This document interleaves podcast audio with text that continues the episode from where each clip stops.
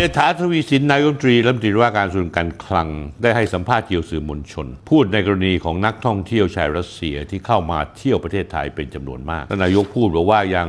ที่ว่าแล้วการท่องเที่ยวเป็นนโยบายหลักของรัฐบาลปลายปีที่แล้วได้มีการขยายเวลาวีซ่านักท่องเที่ยวชาวรัสเซียจากระยะเวลาสามสิบวันเป็นเก้าสิบวันเพราะว่าช่วงระยะเวลาของประเทศรัสเซียฤดูหนาวนี้มีระยะเวลายาวนานส่วนมากนักท่องเที่ยวรัสเซียเข้ามาพำนักประเทศไทยจะมีระยะเวลาที่ใช้อยู่เกินกว่าหนึ่งเดือนรัฐบาลก็เลยต้องอำนวยความสะดวกให้เพิ่มระยะเวลาเป็นเก้าสิบวันท่านนายกกล่าวว่ามีนักท่องเที่ยวชาวรัสเซียปีนี้สองพันห้าร้อยหกสิบเจ็ดจะเข้ามาประเทศไทยประมาณหนึ่งล้านคนบินตรงมาที่ภูเก็ตหรือว่าบินตรงมาที่อู่ตะเภาในเรื่องการเดินทางนั้นท่านบอกว่านักท่องเที่ยวชาวรัสเซียไม่สะดวกหาสายการบินที่มาไม่ได้ปรากฏว่าตอนนี้นักท่องเที่ยวที่มาในเมืองไทยนั้นมาสายการบินของตุรกีตุรกีมีกลุ่มทัวร์เจ้าใหญ่ที่รับผิดชอบในเรื่องของทำทัวร์ในยุโรป อี ยู และก็รัสเซียพวกนี้รู้ว่ามีนักท่องเที่ยวรัสเซียพร้อมจะมาถึงหนึ่งล้านคนในปีนี้ก็เลยเหมาเครื่องบินกันส่งนักท่องเที่ยวนี้มาที่ภูเก็ตและมาที่พัทยาซึ่งสมัยก่อนนั้นท่านนายกพูดบอกว่าประเทศไทยเคยมีเที่ยวบินบินตรงไปมอสโกใน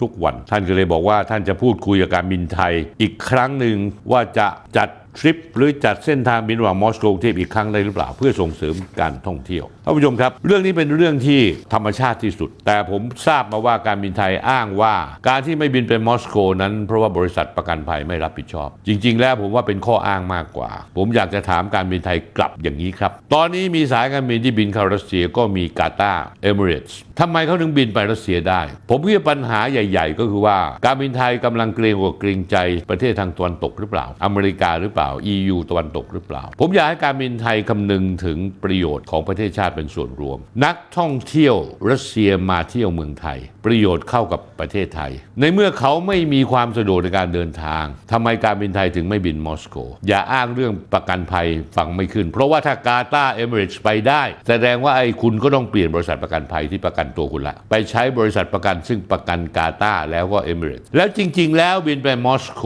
กับบินมาเมืองไทยหรือจะบินไปเซนต์ปีเตอร์สเบิร์กนั้นไม่ได้บินผ่านยูเครนเลยไม่ได้มีบินผ่านในย่านที่มีสงครามเลยแม้แต่นิดเดียวงั้นข้ออ้างของการบินไทยฟังไม่ขึ้นท่านผู้ชมครับและนี่คือปัญหาใหญ่ของประเทศไทยไม่ว่าจะเป็นเรื่องน้ำมันอิหร่านน้ำมันรัสเซียซึ่งราคาถูกแต่เราก็ไม่ซื้อเพราะเราบอกเราเกรงใจอเมริกาเราเกรงใจ อี ยู ถ้าอยากดูรายการนี้ไม่มีอะไรสะดุดหรือติดขัดกดไลค์กด follow และกดแชร์YouTube ก็เช่นกันท่านผู้ชมครับเมื่อท่านเข้า YouTube เพื่อดู YouTube เนี่ยถ้าให้ท่านกด Subscribe กด Like แล้วก็แชร์ด้วยกดกระดิ่งที่ YouTube นะฮะท่านผู้ชมครับอย่าลืมนะครับท่านผู้ชม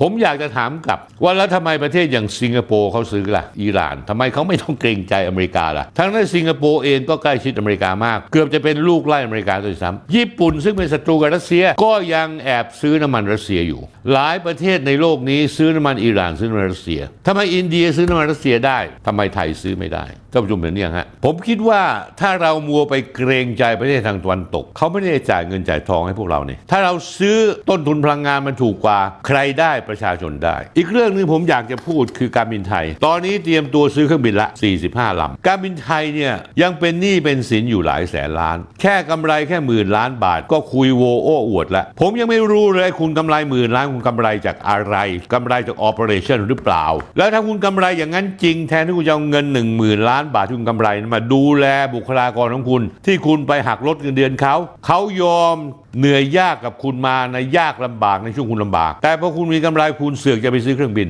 และผู้ชมผมเคยพูดมาหลายครั้งแล้วและผมก็ยังยืนยันเหมือนเดิมใครบอกว่าซื้อเครื่องบินไม่มีคอมมิชชั่นมีสมัยก่อน Loxley เป็นเอเจนต์ของ Boeing เขามีคอมมิชชั่นในเรื่องของการการตลาดเพื่อช่วยการขาย สามเปอร์เซ็นต์ สามเปอร์เซ็นต์ ฟังดูน้อยมากแต่ท่านผู้ชมซื้อเครื่องบินมูลค่าห้าแสนล้าน สามเปอร์เซ็นต์ เนี่ยมันเท่าไหร่ หนึ่งหมื่นห้าพันล้านนะเอเจนต์อาจจะรับไป หนึ่งเปอร์เซ็นต์ หรือ สองเปอร์เซ็นต์ อีก หนึ่งเปอร์เซ็นต์ เอามาแบ่งให้กับผู้ที่เกี่ยวข้องและจ่ายเงินที่เมืองนอกที่สำคัญก็คือว่าเมื่อคุณยังมีหนี้สินเยอะแยะไปหมดคุณก็ค่อยขยายตัวได้ไหมคุณเอาเงินที่คุณมีกำไรเนี่ยมาทดแทนช่วยเหลือลูกเรือหรือพนักงานการบินไทยซึ่งลำบากยากเย็นอยู่คุณมาตลอดเขาบอกว่าตอนนี้การบินไทยไม่ใช่รัฐวิสาหกิจแล้วพูดไปก็ถูกอีกแต่ว่าการบินไทยลืมนึกไปว่าแบงก์กรุงไทยถือหุ้นส่วนที่เหลือทำให้การบินไทยซึ่งถือหุ้นโดยเอกชนประมาณ สี่สิบเจ็ดกว่าเปอร์เซ็นต์นั้นถ้ารวมของแบงก์กรุงไทยและกองทุนต่างๆซึ่งเป็นของรัฐบาลไทยมันก็คือรัฐวิสาหกิจนั่นเองให้จำคำพูดผมเอาไว้นะการที่การบินไทยไม่บินไปมอสโกนั้นมีเบื้องหน้าเบื้องหลังอย่างแน่นอนที่สุดการที่การบินไทยเร่งที่จะขยัน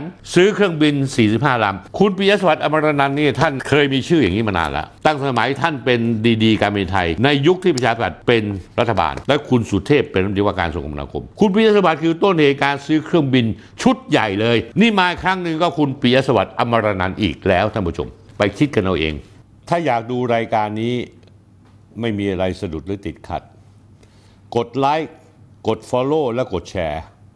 YouTube ก็เช่นกันท่านผู้ชมครับเมื่อท่านเข้า YouTube เพื่อดู YouTube เนี่ยถ้าให้ท่านกด Subscribe แล้วกดไลค์แล้วก็แชร์ด้วยกดกระดิ่งที่ YouTube นะฮะท่านผู้ชมครับอย่าลืมนะครับท่านผู้ชม